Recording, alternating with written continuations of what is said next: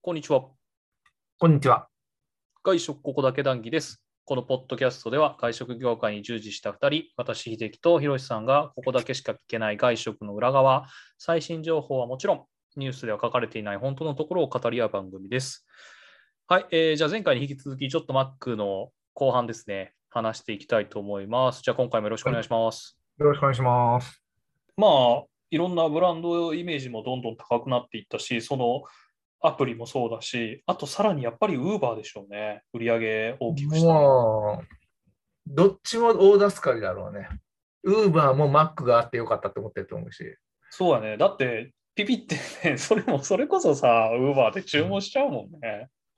そうそう。いや、だからウーバーってものすごい店数が当然あるんだけど、はい。多分マクドナルド比率って何パーかあると思うよ。あると思うしさ Uber って、大体タイムの中さで、こうスクロールしたらさ、大体、ああいうマックとかさ、あの、うんマック、スタバ、なんだ、牛丼屋うん。がもう大体初めに出てくるんじゃん。あとガストとかさ。そうそうそうそねえ。あとで、こまごましたゴーストレストランが出てくるけどさ、やっぱ目につくもんね。う。つくよ。綺麗なんですよ、あの写真のビッグマックとポテトとドリンクが。そうそうそうん、ポチっちゃうよね。う。うん、だってもう手軽だもん。美味しいし、手軽安いし。多いし。で、うう通常1000円ぐらいだと、ウーバーにすると1500円でしょはい。うん、でも、マクドナルドって通常700円とかだから、ちょうど1000円ぐらいで食えるんだよね。そうですね。一人前だとうん1000円ぐらいですね。そ全然出しちゃうよね。う。そうそう手軽に行っちゃうんだよね。うん。素晴らしい。 ねもうちょっと、そうですね。中身の話しますか。うん。ちょっとあの、美味しさの秘密、ちょっと言っていいですか。なんかマックの宣伝みたいになっちゃうんですけど。うん。やあの経験者語ってください。そう、あの、20年前ぐらいに、うん、あの、Made for You っていうシステムが入ったんですよ。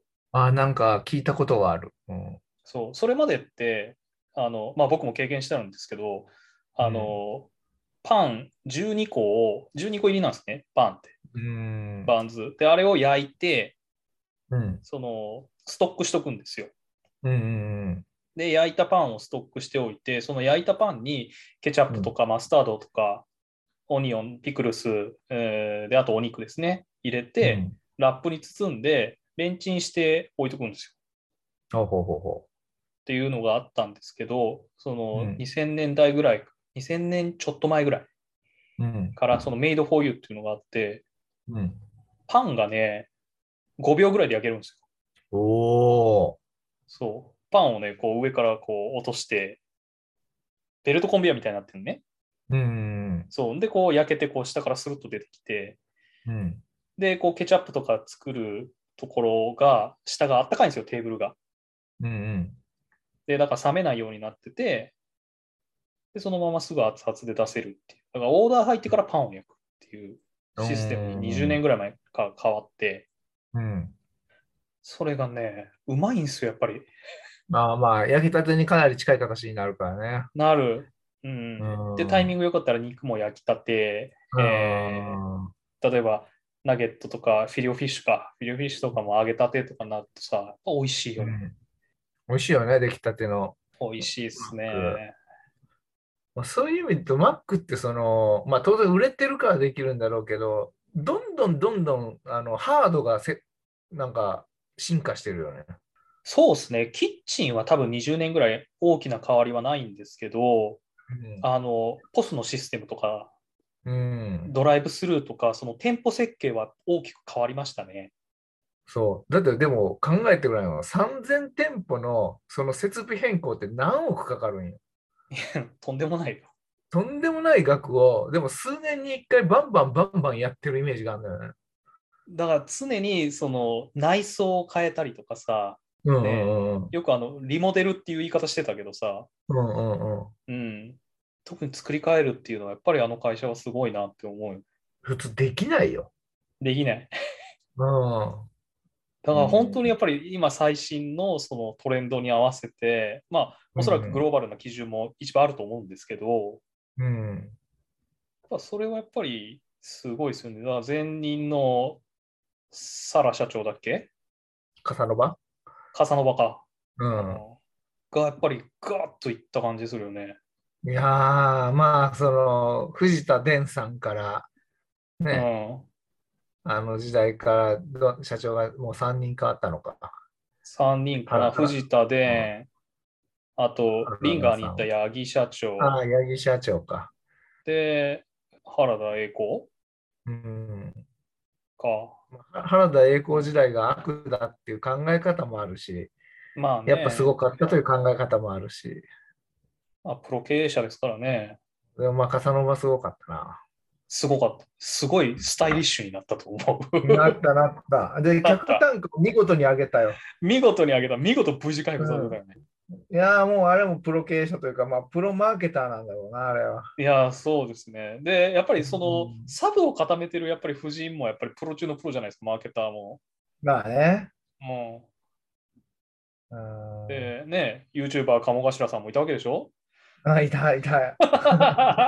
な 最優秀店長を何回も書かれたわあの人がうんも、ねえ最も始末書を書いたって自分で言って そうなんや。たけど。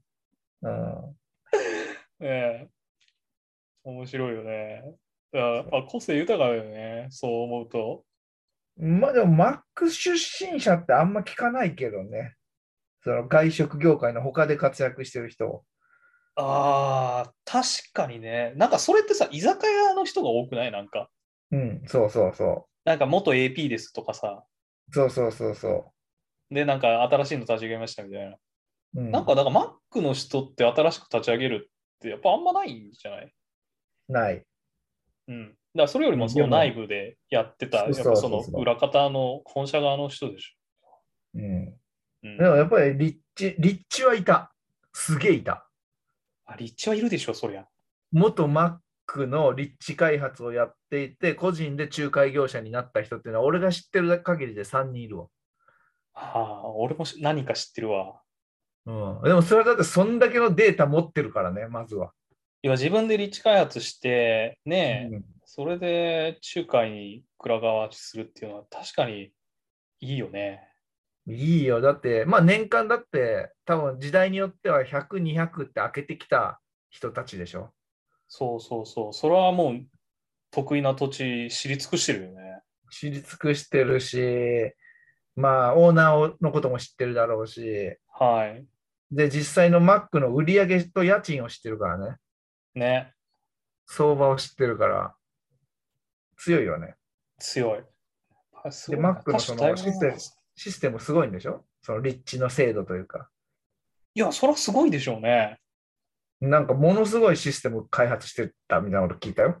うん、聞いたことある、聞いたことある。やっぱりプロ集団ですね。集団ですね。なんかやっぱちょっと、まあ、ファミレスと居酒屋と比べちゃあれですけど、やっぱり、やっぱマックってなんかちょっと違いますよね。そういう意味では。もうん、っだとプかロがら、集まってるっていうか。うん、すごい。やっぱりやっぱり外食のトップはマックだよね。全勝ではなくて。うん。うん。まあ、あと製造業に近いところもあるしね。ああ、そうですね。